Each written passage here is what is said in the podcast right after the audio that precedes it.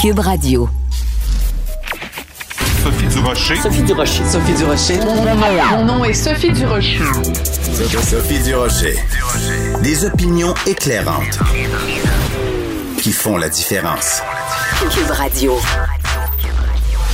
Bonjour tout le monde, bon jeudi, vous le savez, habituellement, début d'émission, je fais un éditorial, ça s'appelle un Ben voyons donc, puis là, je vous, je vous avec vous différentes euh, opinions sur des choses qui se passent dans l'actualité. Ben aujourd'hui, je veux juste vous parler de quelque chose qui peut-être va vous paraître anecdotique, mais les deux bras m'en sont tombés. C'est vraiment une petite affaire du quotidien. J'ai reçu, je vous jure que c'est vrai, dans mon courrier, dans ma boîte aux lettres, je reçois une enveloppe et c'est écrit, je vous jure que c'est vrai, Monsieur et Madame Richard Martineau. Ah ben tabarnouche, en 2022, il y a quelqu'un qui considère que je n'ai pas d'existence. Moi, j'existe pas. Je suis Madame Richard Martineau. Même pas. À la rigueur, il aurait écrit Monsieur euh, Richard Martineau et Madame Sophie Martineau, tiens c'est pas ça mon nom. Ça m'aurait, ça m'aurait choqué. Peut-être ça m'aurait amusé un petit peu. Mais en 2022, recevoir un, courrier qui nous est adressé à tous les deux, Monsieur et Madame Richard Martineau, ça m'a rappelé l'époque de ma mère. À cette époque-là, on disait Monsieur et Madame Gilles Durocher. Ma mère n'avait pas de nom de famille, puisque s'était mariée, elle avait pris le nom de famille de mon père mais elle n'avait même plus de prénom. Ben, je pensais jamais qu'en 2022, la même affaire m'arriverait.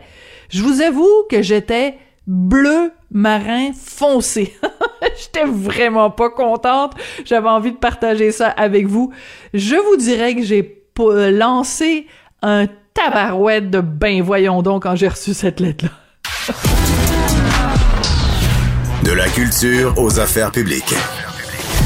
Vous écoutez Sophie Durocher. Cube Radio.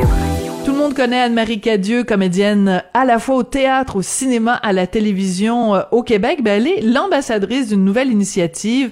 Euh, ça s'intitule Rendez-vous théâtre.ca. Elle est au bout de la ligne pour nous expliquer de quoi il s'agit. Anne-Marie, bonjour. Bonjour Sophie. C'est qu'est-ce que ça mange en euh, hiver, ça, rendez-vous théâtre.ca? ben, ben écoutez, vous savez que, que les artistes de la scène ont souffert un peu pendant la pandémie. Puis là, tout le théâtre a repris avec, pour notre plus grand bonheur, je dois dire, parce que ça fait du bien hein, de, de, de, retrouver le public. Tellement. Et, euh, et, et le, le, Conseil québécois du théâtre et le ministère de la Culture et des Communications ont, ont, eu cette belle initiative de regrouper toutes les programmations théâtrales à travers le Québec sur un même site web. Donc, si vous voulez par, voir l'offre, euh, euh, ce qui vous est offert au Québec. Si vous voyagez, par exemple, même en région, si vous voulez voir des spectacles, ben, tout est réuni. C'est un très, très beau portail, euh, magnifique. C'est une vitrine. Vous avez accès après ça à, aux programmations des théâtres. Donc, on vous invite à, on vous invite à, reprendre contact avec nous. Moi, c'est drôle parce que on en parlait justement.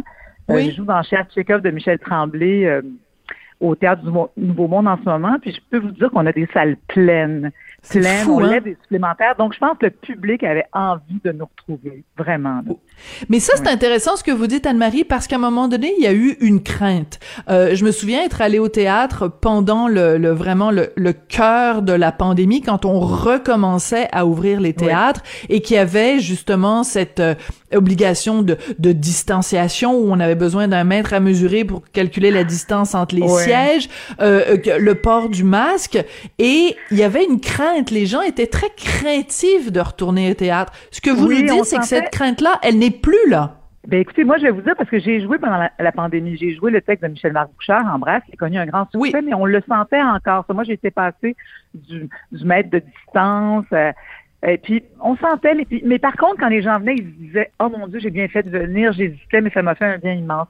Mais là, c'est vrai qu'on sent la différence avec la, la avec euh, les mesures sanitaires euh, qui ont été allégées le port du masque n'est plus obligatoire. Il y a des gens qui le gardent. Ceux qui sont craintifs gardent leur masque. Donc, euh, vous savez, on a des salles qui sont à 30% peut-être masquées, mais les gens... Mais on dirait que le printemps est arrivé, la chaleur est arrivée.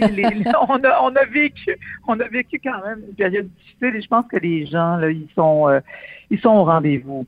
Donc, euh, c'est de, de bon augure pour nous puis j'invite les gens à nous encourager aussi parce que on sait que le, public adore adore ces artistes, donc euh, on en a bien la preuve. Et à travers ce, site-là, je pense que vous allez avoir une offre tellement diversifiée de tous les genres en plus, de la relève aux aux festivals, tout ça. Puis euh, euh, c'est vraiment heureux comme euh, c'est la plus grande initiative, je pense, pour la, promotion du théâtre qu'il y a eu depuis longtemps. Mhm. Oui, c'est ça. On dit que c'est la plus grande campagne de communication et de publicité jamais lancée portant sur la promotion du théâtre québécois. Et la publicité qu'on voit est très belle parce qu'on vous voit, euh, on voit une dame qui se prépare pour aller au théâtre. En fait, on le sait pas au début. Elle est là devant son miroir, puis elle se maquille, puis parallèlement, il y a vous, la comédienne, qui se prépare pour monter sur scène et c'est seulement à la fin de la publicité qu'on découvre que bon, c'est la rencontre entre cette femme dans la salle et vous sur scène. Et je trouve ça très beau parce que c'est aussi euh, ça fait appel à tu sais on, on, on, va pas au théâtre comme on va au cinéma. Tu sais on peut aller au cinéma en gougoune euh, avec un vieux sweatshirt puis une casquette sur la tête mais on va au théâtre on se met beau on se prépare à quelque chose. Il y a il y a vraiment quelque chose de, de magique dans le, le spectacle vivant où il y a une une une sorte de décorum. Êtes-vous d'accord avec moi Anne-Marie? Oui ben c'est une communion. Moi je pense qu'on ça n'existe que dans cette rencontre-là, comme vous dites, Donc, c'est un événement, en fait. C'est une fête à chaque fois. Mais je pense qu'on peut y aller comme, un peu comme on veut aussi, mais c'est sûr que les gens, ils, se disent, on va aller manger, on va sortir après, il y a quelque chose. Puis aussi, euh, il y a une effervescence toujours quand, quand on va voir un, spectacle. Puis nous, on le sent bien comme interprète. Euh, cette rencontre-là avec les, euh, surtout en ce moment, moi, je, bon, je vois hier soir avec les rappels, avec les gens qui sont heureux, qui crient, tout ça. Alors, c'est sûr qu'on peut pas vivre ça au cinéma. En fait, le théâtre, on peut le vivre qu'au théâtre. Hein. C'est pour ça que ça ne mourra jamais. Puis que, puis et c'est aussi, et c'est aussi pour ça que ça a été si difficile pendant la pandémie, parce que euh, voir une pièce de théâtre par Zoom, voir une pièce de théâtre enregistrée puis diffusée, je veux bien que, tu sais, c'est pas la même chose. Ah non, mais moi, je suis comme vous. C'est sûr que ça a été des initiatives qui ont été, bon, qui ont été là pour, pour, pour permettre quand même une courroie de transmission, mais c'est sûr que pour moi, c'est vivant. On parle des arts vivants. Et c'est ça la qualité de, de, la chose et ça peut pas ça peut pas être remplacé, Dieu merci. On peut jamais remplacer ça par un oui, par, par une diffusion ou quoi que ce soit. Alors euh, euh, on est vraiment vraiment, euh, écoutez, très contente. Moi, j'ai une pièce aussi qui, qui, devait être jouée en janvier, qui a été annulée à la suite de du Omicron. Alors, dès que je finis de trembler, on repart à, l'usine C avec Vernon Subutex de Virginie Despentes, qui est monté par Angela Conrad. Donc, je, peux vous dire que c'est ça, ça se bouscule aux portions, le spectacle. Et puis, le Festival Transamérique qui est en même temps. Donc, euh, je sais pas, il y, a, une belle offre et puis ça va être bon pour pour tous, pour les gens de la relève aussi, pour euh, pour les jeunes acteurs qui sortent des écoles euh, puis qui vont pouvoir être vus. Je sais pas. Euh, ça, c'est hallucinant ce que vous venez de nous dire. C'est hallucinant ce que vous venez de nous dire, euh, Anne-Marie, parce que les gens ne se rendent pas compte. Euh, vous allez finir de, de jouer dans la pièce Cher Tchekhov de Michel Tremblay au TNM et tout de suite vous enchaînez. Moi, j'ai de la difficulté à retenir à peu près 30 secondes de texte. Il faut que j'apprenne quelque chose par cœur. Vous, vous allez passer, ça veut dire que dans la tête d'Anne-Marie Cadieux, en ce moment, vous montez sur mm-hmm. scène pour le, le, le trembler, mais il y a quelque part dans votre euh, dans votre disque dur, il y a tout le texte de cette autre pièce. C'est c'est comment vous faites? Ben, écoutez, ce matin avant avant l'entrevue, j'étais dans j'étais dans mon lit puis je repassais mon texte euh, justement de, de, la pièce que je veux jouer en juin en me disant bon oh là là là là, il faut vraiment que je me remette euh, parce que je l'avais quand même apprise, mais il faut que je m'y remette. C'est quand même des, des monologues, tout ça. Je vous avoue que toujours beaucoup, beaucoup de travail de faire ça, mais c'est notre métier, on est habitué, mais c'est sûr qu'à chaque fois, on se dit, oh, j'y arriverai pas. Puis finalement, vous savez, ça devient comme une deuxième peau, une deuxième, ça devient, ça fait partie de nous quand on sait le texte, euh, ça coule de source. Mais il y a tout un travail en amont là, qui est assez euh, complexe pour. Euh, mais vous avez raison. Mais souvent, je disais ça avant de jouer. Le, je vais pas commencer à le réapprendre avant de monter sur scène, avant la première du tremblé, parce qu'on veut pas tout mêler. Mais on était tous oui. par la télévision, d'avoir les textes de télé, d'avoir tout ça en tête en même temps. Et mais euh, c'est pas évident. Oui, c'est le propre de votre métier, mais en même temps, habituellement, en temps normal, il y a quand même une espèce de petite pause, un hiatus quand même entre la fin d'une pièce et le début d'une autre. Mais là, Omicron, on a décidé euh, autrement. C'est quand même particulier. très, très particulier. Mais c'était ça, c'était pour, pour pas trop tarder non plus, parce que vous savez, il y a beaucoup de programmations qui ont été décalées. Alors, on, on veut, on veut pas non plus que ça s'éternise. Hein. Il y a des projets, on veut les faire. On veut, en plus, on a une grande distribution dans Vernon Butex. Il y a David Boutin, il y a Paul Amarani, il y a Vedette Chauveau. On est une dizaine. Donc, euh, réunir tous ces gens-là, c'est complexe quand on reporte. Oui. Euh, je veux revenir euh, à cette oui. Pardon, allez-y. non, non, allez-y. Euh, non, non, je non, je voulais dire, c'est comme cher Tchekhov, on se dit est-ce qu'on va avoir une reprise? Parce qu'on a levé cinq supplémentaires, donc 4000 billets de plus, mais il en reste presque plus. Alors, j'invite les gens qui voulaient le voir de, à se dépêcher parce qu'il n'y a presque plus rien. Alors, c'est la même chose avec Gilles Renault, Henri Chassé, Maude Guérin, Isabelle Vincent. C'est des distributions à réunir aussi. Ouais. Alors ça c'est intéressant parce que j'ai fait une entrevue donc avec euh, Michel Tremblay où on a parlé évidemment de la pièce Cher Tchekhov. Juste pour euh, raconter pour ceux qui le savent pas, c'est en fait on a sur scène l'auteur de d'une pièce. Les comédiens, vous, vous êtes sur scène et il y a une interaction entre Gilles Renaud qui joue le rôle de l'auteur de la pièce et les personnages. Des fois, ils décident de prendre une réplique de l'un, de la donner à l'autre. Ils décident de, de changer le texte au fur et à mesure. Et cette pièce-là de Michel Tremblay, c'est très touchant parce qu'il a 80 ans, Michel Tremblay, et il pose la question est-ce que je suis encore pertinent? Euh, mhm. J'aimerais ça vous entendre sur vous, euh, comme comédienne, Anne-Marie, quand vous voyez quelqu'un comme Michel Tremblay, un monument, vraiment euh, un, un, auteur dramatique qui a été si important, de cette vulnérabilité-là qui se pose cette question-là, est-ce que je suis encore pertinent? Ça a dû vous toucher énormément? Oui, ça me touche énormément. Puis, je pense que c'est ce qui touche le public de voir euh, les doutes euh, chez un artiste de, de sa stature, comme vous dites, parce que il se montre dans sa grande vulnérabilité. Il est en train d'écrire une pièce, puis il se demande si elle est bonne. Puis, c'est sûr qu'il se demande, bon, à l'âge que j'ai, est-ce que j'ai encore des choses à dire? Euh, je vois la jeune génération monter, j'adore ce qu'ils font, alors je me sens dépassée par ça. Est-ce que j'ai encore droit de parole, droit de citer? Et il le fait avec beaucoup d'humour. Et puis nous, on joue les personnages de cette pièce-là. Et puis parfois, justement, et je pense que les gens aiment beaucoup voir avant. C'est une incursion dans, dans, dans la tête de l'auteur, mm-hmm. dans la tête de l'artiste, puis aussi dans la façon qu'ont les comédiens de jouer sur scène. Et, et je pense qu'il y a des gens du public qui nous ont fait part de ça on n'était pas au courant de ça, donc on, a accès à ça tout à coup. Il y a des revirements dramatiques, évidemment, parce qu'il l'écrit, il la corrige et tout ça. Puis je pense que ça, c'est très amusant, très théâtral. Serge Noncourt a fait vraiment un travail euh, formidable de, de, parce qu'il a, accentué la théâtralité. Puis mais alors là, on, et on sent aussi le grand attachement du public à Michel Tremblay, puisque Gilles Renaud joue Michel Tremblay. Et, et là, on le sent, à quel point le public aime Michel Tremblay et est prêt à il y a vraiment quelque chose de particulier, de, magique qui se passe euh, dans cette relation-là. Et ça, ça tient du mystère, vraiment. Oui, très mystérieux. oui. Oui. Et vous, vous jouez le rôle d'une... Donc, vous, Anne-Marie Cadieux, vous êtes sur scène et vous jouez le rôle d'une comédienne très, très, très connue qui euh, euh, vient de, de, de, jouer dans une pièce de théâtre et euh, dans sa famille, on est très partagé. Il y en a qui disent, ben, euh, dans, dans le fond, t'as accepté de jouer dans cette pièce de théâtre-là où t'as été très mal dirigé. Le metteur en scène t'a demandé de jouer d'une façon très exagérée et c'est pas bon. Et moi, je, je regardais ça parce que j'étais à la première du, du, du spectacle et je me disais, c'est très particulier parce que, en effet, comme comédien, comme comédienne, vous êtes toujours à la merci du metteur en scène. Ça arrive des fois que le metteur en scène vous dit, ben moi, ma proposition, c'est, je veux que tout le monde joue de telle façon, mais peut-être que vous, Anne-Marie Cadieux, ça vous tente pas de jouer comme ça. Est-ce que ça vous est déjà arrivé? Euh, ben, je vais vous dire une chose. On peut pas non, on n'est pas non plus la marionnette du metteur en scène. C'est ça, vous n'êtes pas de la pâte à modeler non plus, là. Oui. Non, c'est-à-dire qu'avec le temps, ou peut-être qu'on est plus jeune, mais moi, je, je, vais vous dire, j'ai pas.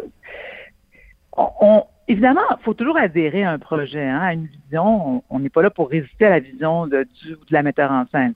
Mais je veux dire, on a notre libre arbitre aussi, et on, on fait en sorte que ce qui est proposé va, va je sais pas comment expliquer ça. Enfin, moi, c'est comme ça que je travaille. On, on, on, propose autre chose. On, même avec Serge, hein, moi, c'est très drôle. Des fois, je fais, je suis pas sûre de ça. Je pense que je vais faire ça à la place. on discute. on a le droit de dire ça. Hein, Ben, écoutez, je, je- je l'espère bien parce qu'on on va le jouer. Donc, il faut quand même qu'on soit à l'aise et puis on, on est en dialogue.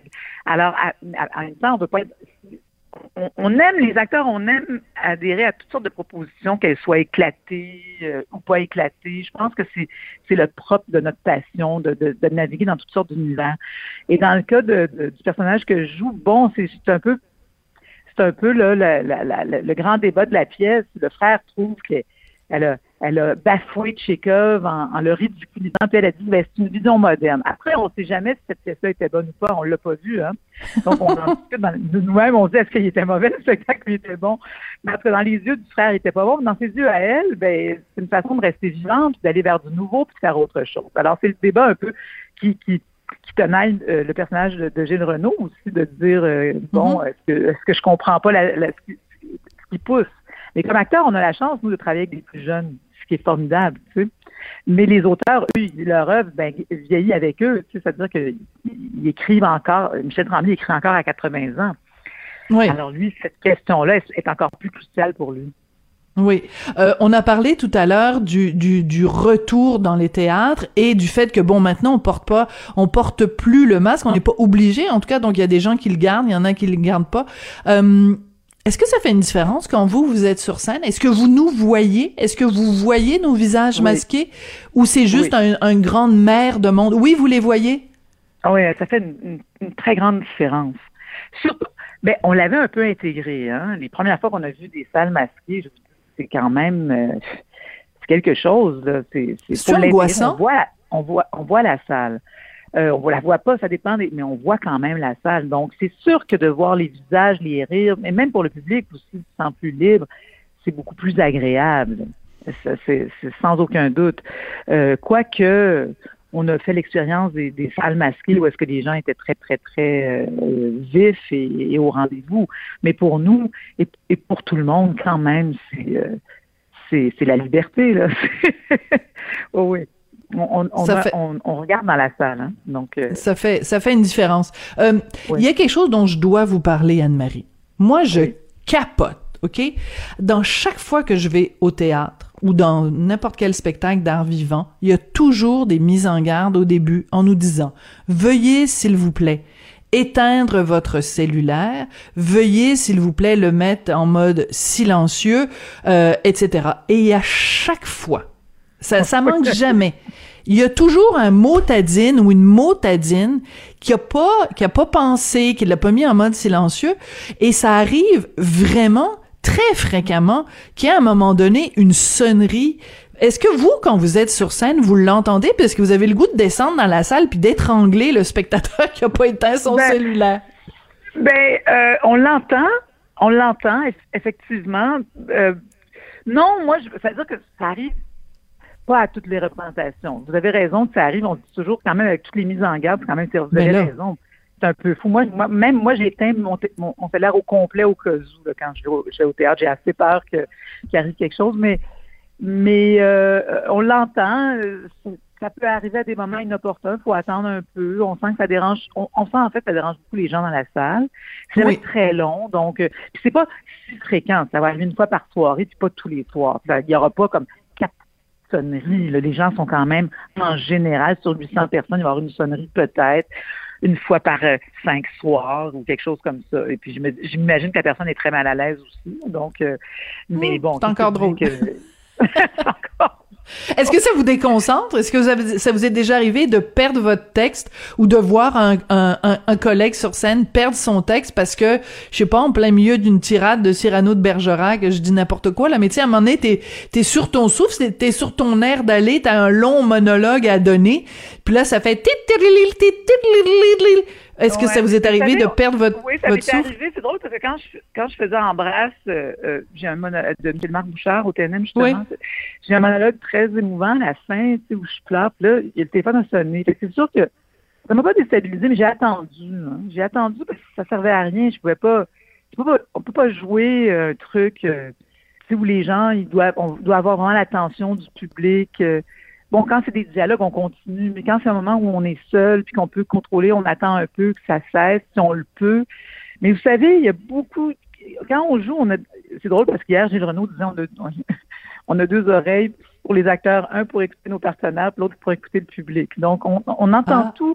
Il y a tellement de choses qui peuvent nous déranger. Une porte qui ouvre euh, derrière, quelqu'un qui sort, qui rentre, quelqu'un qui, qui fait aller son programme. On, on voit tout, hein, on sent tout. Donc, on, on est très concentré. Puis, faut pas, faut pas, faut être détendu par rapport à tout ça, là, parce qu'il y a une foule devant nous, puis il va y avoir de la vie devant nous. Donc, en, La en vie. général, il n'y a pas beaucoup de, de, de- d'irritants, là, parce que les gens, ils sont captivés. Mais euh, il y a des bruits, il y a des choses de nos partenaires. Donc, on est, on est à l'affût de toutes sortes de choses et puis on, on peut passer outre. Hein. On est quand même, en- on est une machine bien huilée et c'est étonnant comment on peut. Mais c'est sûr, que- donc, donc on peut entendre un cellulaire et être capable de continuer. là. De juste d'avoir l'oreille qui fait « Ah, ça me tombe ses nerfs », mais on continue. là. Alors peut-être que ça nous dérange plus, nous, comme public, que ça vous dérange, euh, vous, Oui, comme ça comédienne, parce que bon, c'est votre métier, mais Mais c'est sûr que c'est le public, c'est très dérangeant, parce que c'est d'ailleurs que ça, on le sent. en fait, c'est qu'on sent qu'on perd l'attention de tout le monde qui est irrité par le téléphone. C'est surtout ça aussi. Hein? Normal. exactement. faut, il faut attendre un peu. Et puis c'est un moment où il est pas si grave, bon ben on continue, puis c'est pas grave. Puis si c'est grave, on, on attend un peu, puis on continue. là, tu sais. Ouais. Alors écoutez, merci beaucoup euh, Anne-Marie. Heureusement, mon téléphone n'a pas sonné pendant euh, l'entrevue parce que ça m'est déjà arrivé et ça c'est très très très gênant. Anne-Marie Cadieux, donc euh, on peut vous voir en ce moment au TNM dans Cher Tchekhov. Ensuite, ce sera donc à l'usine C dans Vernon Subutex, l'adaptation de Virginie Despentes. Et surtout, on peut vous voir en ce moment comme ambassadrice de ce de ce nouveau rendez-vous, rendez-vous théâtre.ca. Je trouve que c'est une excellente euh, initiative. Le Conseil québécois du théâtre, le soutien financier du ministère de la Culture et des Communications. Retombons en amour avec notre théâtre, puis euh, Oui. profitons-en partout, partout, partout, partout au Québec. Merci beaucoup Anne-Marie. Vous allez être enchantée. Merci beaucoup, Sophie. Au revoir. Merci Anne-Marie.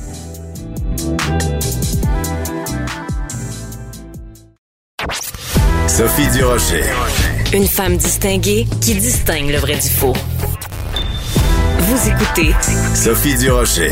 Avec toutes les discussions des derniers jours sur la qualité des soins dans les CHSLD, euh, une chatte, euh, il reconnaît pas ses chatons. Euh, parfois, on se, on se mélange dans le vocabulaire privé, privé conventionné, euh, non conventionné, public. Comment on fait pour se dépatouiller dans tout ça? Puis euh, les mots ont une importance parce que la réalité sur le terrain est pas du tout la même selon qu'on est conventionné ou pas. Donc, avec euh, Patrick Derry, qui est chroniqueur à Cube Radio et qui est aussi analyste en politique publique, on s'est dit qu'on allait un petit peu faire œuvre de pédagogie aujourd'hui pour revenir à la base et revenir aux, aux définitions. Donc, Patrick, euh, c'est ce qu'on va faire aujourd'hui. Explique-nous, c'est quoi exactement la différence entre public, privé conventionné et privé non conventionné? Oui, je vais faire juste une parenthèse aussi parce que François Legault a dit cette semaine que finalement, il n'était pas certain que c'était nécessaire de conventionner les privés qui ne l'étaient pas, alors que c'est une recommandation de la coroner euh, Jeanne Camel dans son rapport sur la gestion de la crise. Je vais expliquer pourquoi c'est un problème. Donc, il y a des CHSLD publics, il y a environ 415 CHSLD euh, au Québec qui hébergent donc des aînés qui sont très abîmés. Là. Ça n'a rien à voir avec les résidences pour des aînés autonomes ou semi-autonomes. On parle de gens qui sont en sérieuse perte d'autonomie. Euh, il y en a 415, donc il y en a là-dessus à peu près 315, 320 plus ou moins qui sont gérés par le gouvernement. Donc ça, c'est des CHSLD publics. Donc c'est un peu comme le réseau hospitalier, sont gérés directement euh, par le ministère de la Santé, en, en tout cas par les CIS, les CIUS, par une des branches du ministère. Après ça, tu as une, so- une soixantaine de CHSLD privés conventionnés. Fait, Qu'est-ce que ça veut dire conventionné? C'est que par convention, il y a une convention qui détermine euh, les conditions générales, incluant les salaires et les conditions de travail. Donc, euh, et aussi un niveau de financement par place qui est équivalent à tous les CHSLD qui sont gérés par le gouvernement. Donc, le gouvernement donne la même chose par place. Euh, les tarifs pour les CHSLD sont les mêmes aussi pour les euh, patients. C'est réglementé. Et les conditions de travail sont les mêmes aussi. Donc, la seule différence, essentiellement, c'est le mode de propriété, c'est-à-dire qu'ils sont pas cédés par des entrepreneurs. Souvent, c'est des familles qui ont des fois depuis des générations. D'accord. Mais pour le niveau, le niveau de financement, c'est euh, le même. Ils peuvent, pas- je précise qu'ils peuvent pas faire de profit sur l'enveloppe financière dédiée aux soins. C'est pas, ils rognent pas sur les soins pour faire. euh, faire D'accord. Et là, tu as une dernière catégorie qui est les CHSLD privés non conventionnés. Ça, c'est euh, une quarantaine d'établissements qui ont les mêmes responsabilités que les deux premiers, mais ils ne reçoivent pas de subvention pour le faire. Ça a deux effets. Un, ils ont moins d'argent par patient. Alors que dans le réseau public, ce qui inclut le privé conventionné, là, en gros, les patients, c'est environ 100 000 par année que ça coûte pour euh, s'occuper d'un patient. C'est très coûteux. Euh, tandis que dans le réseau des CHSLD privés, là, à ce moment-là, ça va dépendre des établissements parce que c'est eux qui chargent un prix directement aux patients. Donc, ils ont moins d'argent. Ils vont avoir, je sais pas, moins de 50, 70 000, 90, 80 000 par année par patient. Donc, beaucoup moins. Et en plus, les tarifs sont pas réglementés. Il n'y a pas de subvention, donc c'est ben oui. directement aux, résidents. Fait que là, tu as, un double effet où tu as des établissements qui ont moins de moyens pour donner des services. Et ça, c'est pas la faute des propriétaires des, des CHSLD qui doivent, entre autres, payer leurs employés moins cher. Mais ceux qui, les pas chanceux, hein, des résidents des CHSLD privés qui, qui euh, non conventionnés, qui n'avaient pas de place dans le réseau public, se trouvent à payer beaucoup plus cher pour avoir moins de, moins de services. Ben oui. C'est c'est complètement, avec un niveau de service qui est généralement moins bon. Parce que ça, c'est l'autre chose aussi. Il y a des inspections qui sont faites par le ministère de la Santé pour déterminer la qualité des milieux de vie. En gros, ça veut dire la qualité des services et un peu par extension des soins qui sont reçus. Et ces, ces, euh, inspections-là montrent essentiellement que euh, les meilleurs du réseau, c'est les CHSLD privés conventionnés. Autrement dit, des entrepreneurs, des débrouillards avec les mêmes ressources et aussi moins de microgestion de la part du ministère, plus d'autonomie, réussissent à faire mieux. Et après ça, les CHSLD publics, il y en a des très bons, euh, font sensiblement moins bien. Puis, euh, avec un autre écart, les CHSLD privés non conventionnés euh, sont encore pires, particulièrement dans, dans la région de, de, Montréal où les coûts sont quand même un petit peu plus élevés. Donc, c'est pas c'est pas les meilleurs établissements du, du réseau. Du réseau, donc. Oui, mais donc ça nous amène à la question parce que si la coroner Kamel après euh, dans son rapport dit ben on devrait conventionner les non conventionnés, donc euh, euh, au lieu d'utiliser le mot conventionné en toi et moi, si on utilise le mot subventionné, tu sais, ça dit un petit peu la même chose là. Si les non les non subventionnés, on se mettait à les subventionner comme le recommande la coroner, pourquoi à ce moment-là François Legault dit non? Est-ce que c'est la capacité de payer qu'il invoque? C'est quoi? Ben, c'est pas la capacité, c'est plus c'est, plus un choix, mais le gouvernement, les gouvernements successifs se sont comportés en grippe-sous.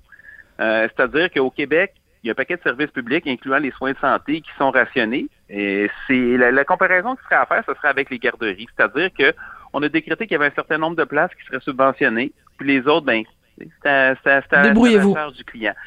Et organisez-vous, puis si vous n'êtes pas chanceux, fait que c'est des, des, programmes universels qui sont qui sont pas universels. Et on le sait, et, je, je, rappelle ce que la, la coroner Kamel a dit, la crise de la COVID-19 en CHSLD, ça illustre des décennies de politique publique défaillantes concernant les CHSLD qui étaient déjà connus. Fait que ça fait des années qu'on le sait.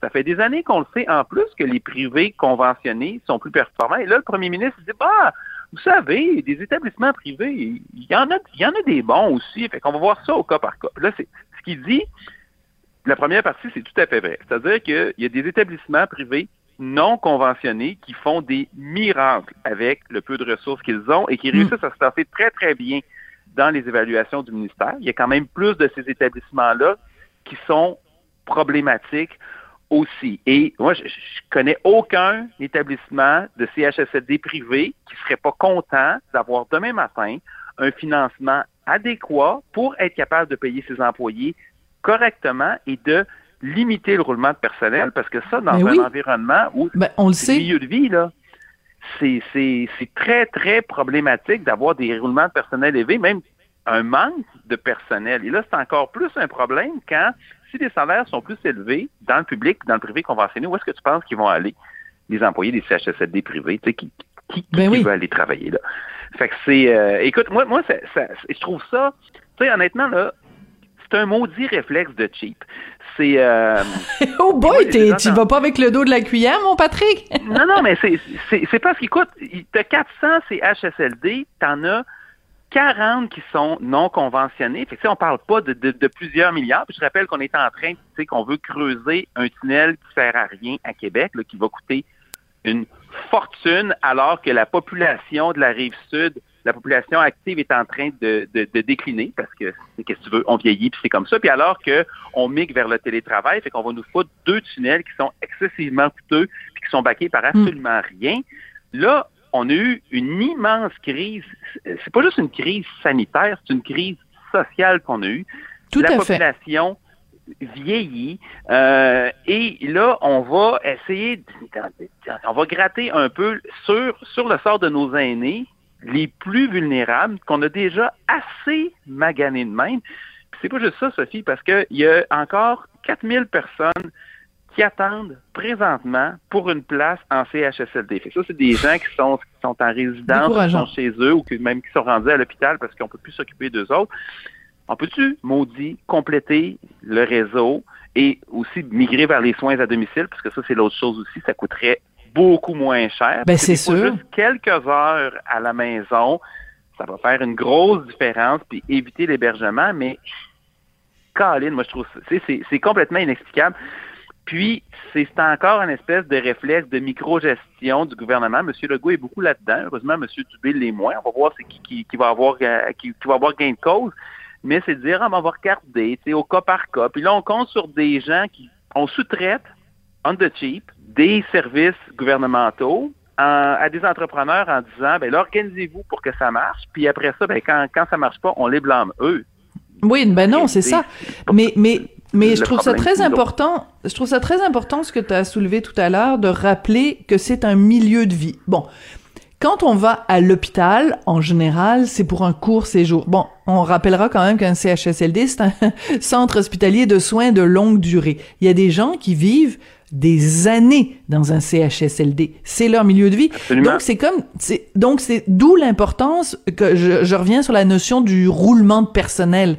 Si tu vas à l'hôpital et que euh, la préposée aux bénéficiaires du lundi c'est pas la même que celle du mardi puis que le mercredi c'est pas grave, tu te dis bon ben moi je sors samedi, c'est pas bien grave si j'ai eu trois préposés aux bénéficiaires différentes. Mais quand c'est ta maison, quand c'est là que tu habites, quand tu es là des mois puis des années, ben tu tu c'est important là. C'est la personne qui vient faire ta toilette c'est la personne qui te nourrit c'est la personne qui te sourit c'est la personne qui prend des nouvelles de toi. Si le, personnel change tout le temps ben ton milieu de vie il est instable tout le temps et ne faut pas minimiser ça. Je trouve ça très important de, de le mentionner. Euh, non absolument tu as raison parce que il y, a des gens là une perte d'autonomie mais c'est aussi une perte de faculté cognitive. Fait qu'avoir des changements tout le temps c'est inquiétant L'autre chose aussi, ça, les, gens n'ont pas toutes les mêmes habitudes non plus. Il y en a qui se lèvent plus tôt, il y en a qui se lèvent plus tard, ils ne mangeront pas nécessairement à la même heure aussi. Quand tu as des, euh, des milieux où le, personnel roule plus ou encore euh, où c'est géré de façon plus rigide pour euh, d'autres raisons, tout le monde à la même heure, ça finit par être, ça peut être déstabilisant. C'est vraiment un problème. Quand tu as des, milieux où le personnel est très stable, où tu as aussi des gestionnaires qui sont sur place, qui connaissent leur milieu, connaissent les patients, qui connaissent la boîte, comment ça fonctionne. Tu finis par faire des aménagements aussi, puis tu rends ça.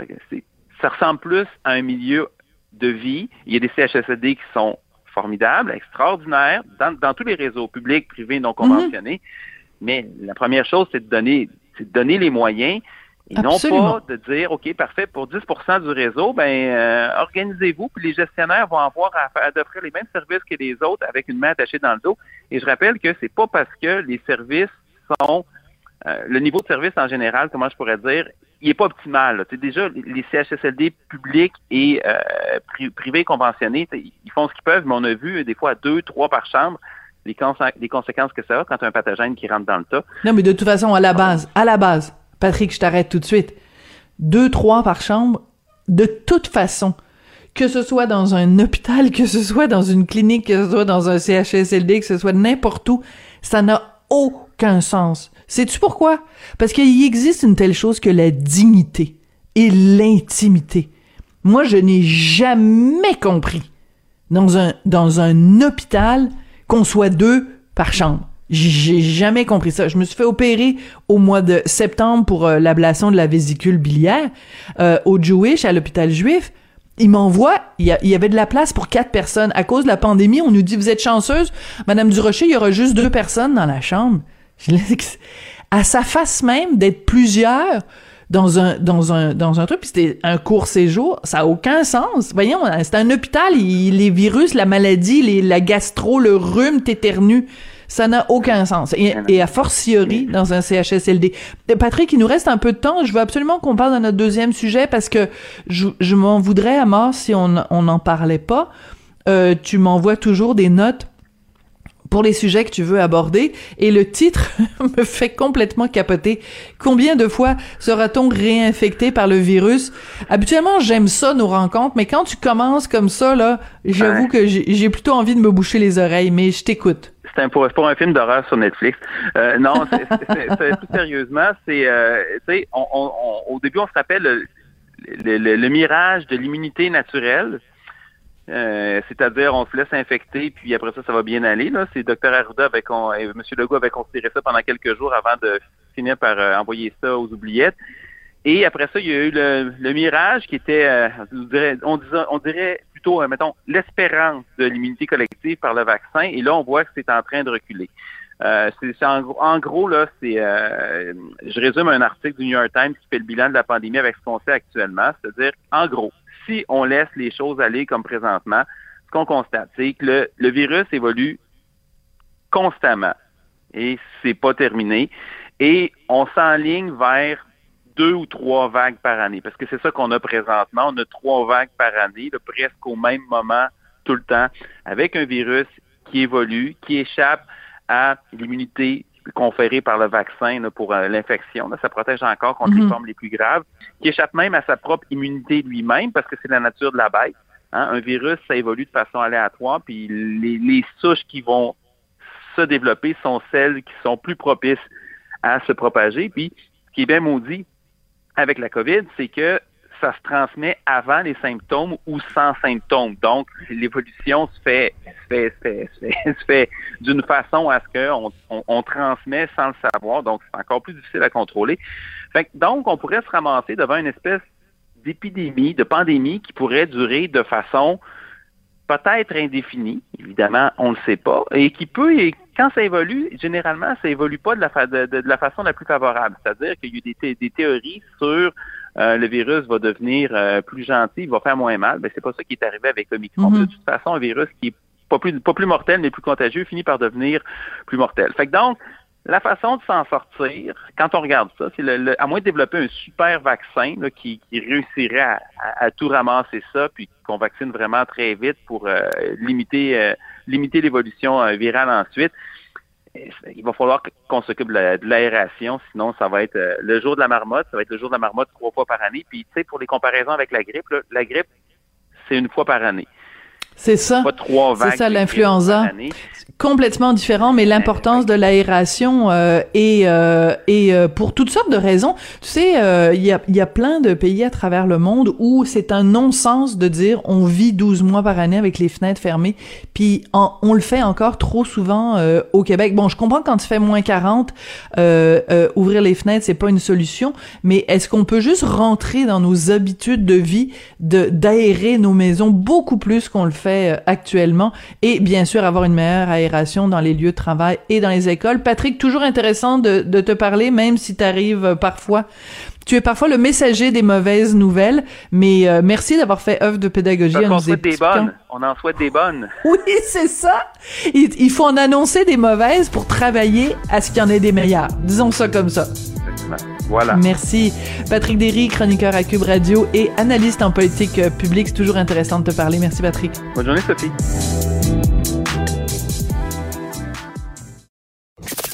Avertissement. Cette émission peut provoquer des débats et des prises de position pas comme les autres. Vous écoutez Sophie Durocher. Alors, vous le savez, le 14 mai dernier, la Québécoise Charlotte Cardin a vraiment triomphé au Juno à Toronto. Donc, cette remise des prix d'excellence dans la musique au Canada.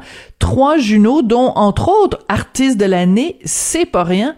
Mais dans la section Faites la différence du Journal de Montréal, Journal de Québec et cette section qui vous est ouverte à tous pour vous exprimer Il y a une lettre très intéressante, quelqu'un qui soulève une question. Est-ce qu'elle aurait connu le même succès si elle avait chanté en français au lieu de chanter en anglais? L'auteur de cette lettre s'appelle Yvan Giguère, il est professeur de français langue seconde. Monsieur Giguère, bonjour. Oui, bonjour Sophie. Quelle question intéressante euh, vous posez. Vous, vous l'aimez, Charlotte Cardin, vous aimez euh, ses chansons? Ben, euh, j'aime la, j'aime l'énergie que dégage cet artiste-là.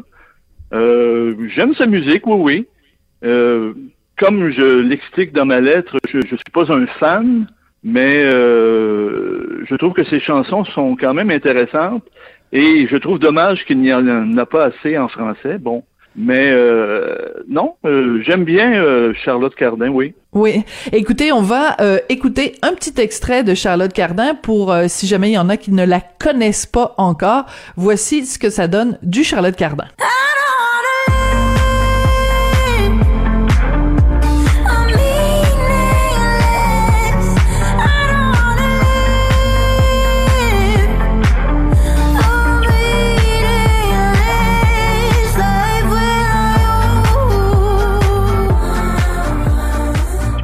Alors ça, c'est du Charlotte Cardin en anglais. Elle a quelques chansons en français, mais je dois dire, par exemple, sur son dernier album Phoenix, euh, elle, euh, sur 13 chansons, il y en a 12 qui sont en anglais, il y en a seulement une en français.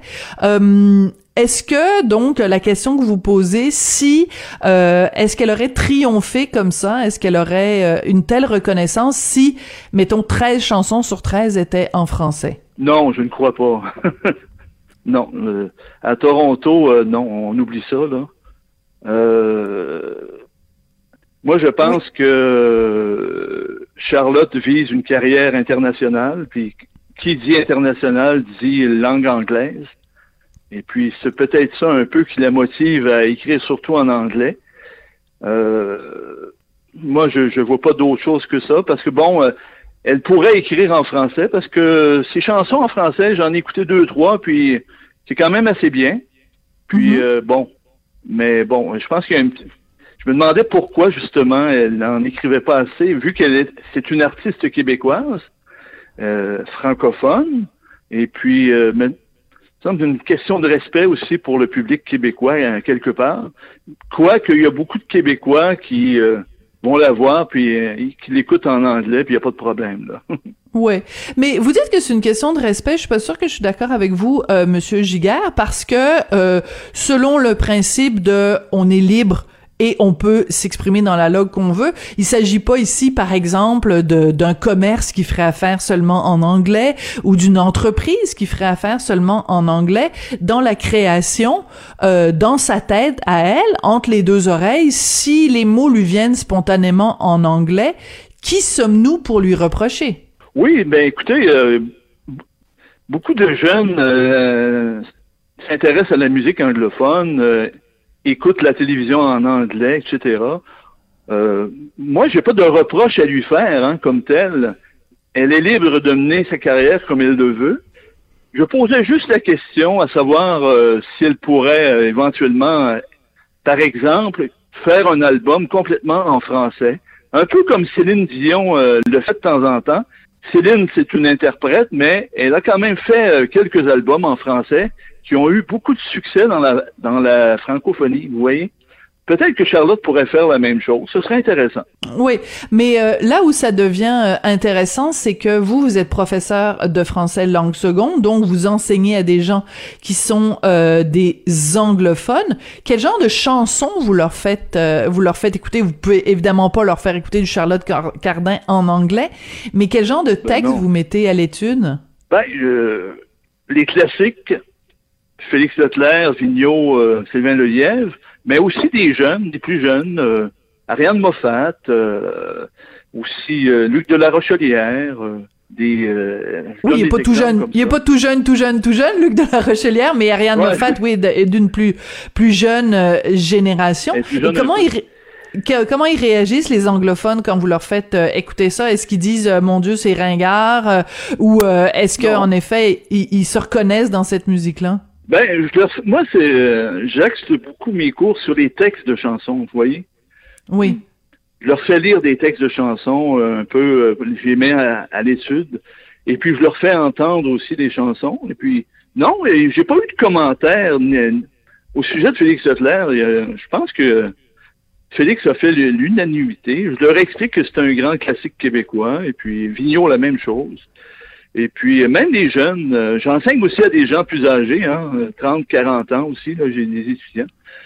Et puis, non, j'ai pas eu de problème comme tel. Euh, ils trouvent pas ça ringard. Ils, ils voient que c'est pour, euh, pour euh, l'apprentissage de la langue à travers la culture québécoise. Donc, euh, ils sont partants, comme on dit.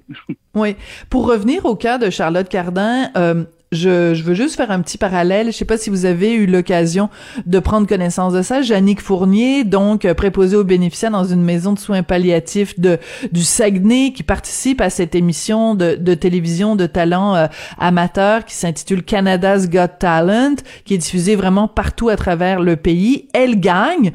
Et quand vient le moment de faire son discours de remerciement, euh, elle a le droit à 15 secondes. Ben, elle prend les 7 premières secondes pour en français remercier euh, sa famille, euh, les gens du Saguenay, le public, et elle remercie en français. Et euh, pour elle, c'était super important, même si elle chantait en anglais, sur les ondes de la télé anglophone de faire ses remerciements en français. Donc, il y a, y a quand même cette volonté-là de, de, de dire, ben écoutez, le fait français existe, allons-y. Est-ce que, est-ce que ça, ça, ça, ça, ça vous inspire plus de, de respect, disons, que, que, que Charlotte? Ben écoutez, premièrement, euh, Madame Fournier, c'est une femme de ma région, du Saguenay, parce que moi, je viens de là, je suis originaire du Saguenay. Et puis, euh, elle a fait, euh, elle a fait un hommage à Céline Dion. Elle a fait un spectacle là-bas qui a marché très très fort. Et puis, euh, elle a vraiment une voix impressionnante. Et puis, son commentaire en français, écoutez, bravo, merci. Euh, ici, je vais faire référence au groupe Arcade Fire, c'est ça? Oui. Mm-hmm. Il avait remporté un prix euh, lors d'un gala aux États-Unis et leur premier remerciement avait été fait en français pour les gens de Montréal. Donc, moi, j'avais dit bravo, tu sais.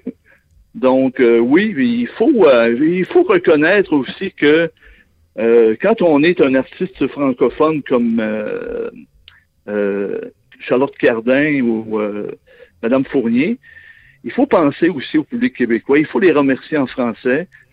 il faut prendre ce temps-là parce que c'est important. Et puis, les, les, anglophones n'ont peut-être pas le même réflexe. Je sais pas. bon, et Arcade Fire le fait parce que ils sont des artistes euh, qui, qui, vivent au Québec une bonne partie mhm. de l'année, je crois. Donc moi je trouve que oui, bravo euh, Madame Fournier, c'est très apprécié. Mais, mais ce qui vous choque, en fait, j'ai l'impression qu'au cœur de votre de votre lettre, c'est cette idée que si Charlotte Cardin avait euh, fait son dernier album avec majoritairement des chansons françaises, que jamais elle aurait été euh, peut-être même pas en nomination pour des journaux, mais certainement qu'elle n'en aurait pas gagné autant. Pourquoi? Parce que les gens dans le reste du Canada ne parlent pas suffisamment le français pour comprendre les paroles de Charlotte Cardin? Mais premièrement, je pense que les anglophones, la chanson québécoise, ne la connaissent pas. Ils connaissent pas la, la, chanson québécoise ou ils veulent pas la, la connaître. Euh, euh, je pense, moi, je me souviens d'une entrevue euh, de la station Chaume à Montréal, je crois. Non?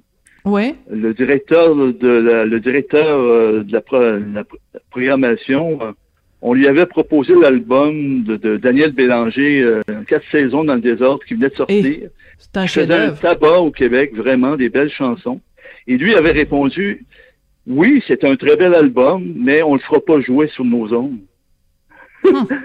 Moi, ça m'avait, ça m'avait piqué, là, ça m'avait, j'avais trouvé ça vraiment euh, fâcheux, là, parce que bon, il dit, et la personne qui, qui lui posait la question, c'était un journaliste, je crois, de la presse. Oui. mais, euh, mais ça, c'était il y a plusieurs années quand même. Euh, l'exemple que, que vous donnez, là, ça date pas d'hier. Euh, vous pensez pas qu'aujourd'hui, en 2022, les jeunes Canadiens sont beaucoup plus bilingues qu'ils ne l'étaient euh, à l'époque, donc beaucoup plus à même de comprendre justement d'éventuelles chansons de Charlotte Cardin en français? Oui, je pense, oui. Je pense qu'ils seraient, ils sont en mesure de le faire si le, le bilinguisme existe vraiment au Canada, comme on le pense. Bon, Mais euh, oui, je pense qu'il y, aurait une façon de faire aimer euh, des chansons en français de Charlotte. Peut-être qu'elle veut se faire connaître en anglais en premier, ça se peut. Et peut-être que tranquillement, pas vite, elle va ajouter des chansons en français. Et même le public anglophone va les aimer, va apprendre à les aimer pourquoi pas? Hein? Moi, je le souhaite euh, ardemment. Yvan Giguère, vous êtes professeur de français langue seconde. Vous êtes l'auteur de cette lettre, donc, euh, dans la section Faites la différence, Journal de Montréal, Journal de Québec, Charlotte Cardin, Toronto et la chanson d'expression française. Merci beaucoup d'être venu nous parler aujourd'hui. Merci à vous. Merci. C'est comme ça que se termine l'émission. Merci à Jean-François Paquet à la réalisation, la mise en onde. Merci à Florence Lamoureux. Merci aussi à Frédéric Houle et à toute l'équipe de recherche. Ça a été une super belle émission. Merci beaucoup et on se retrouve demain.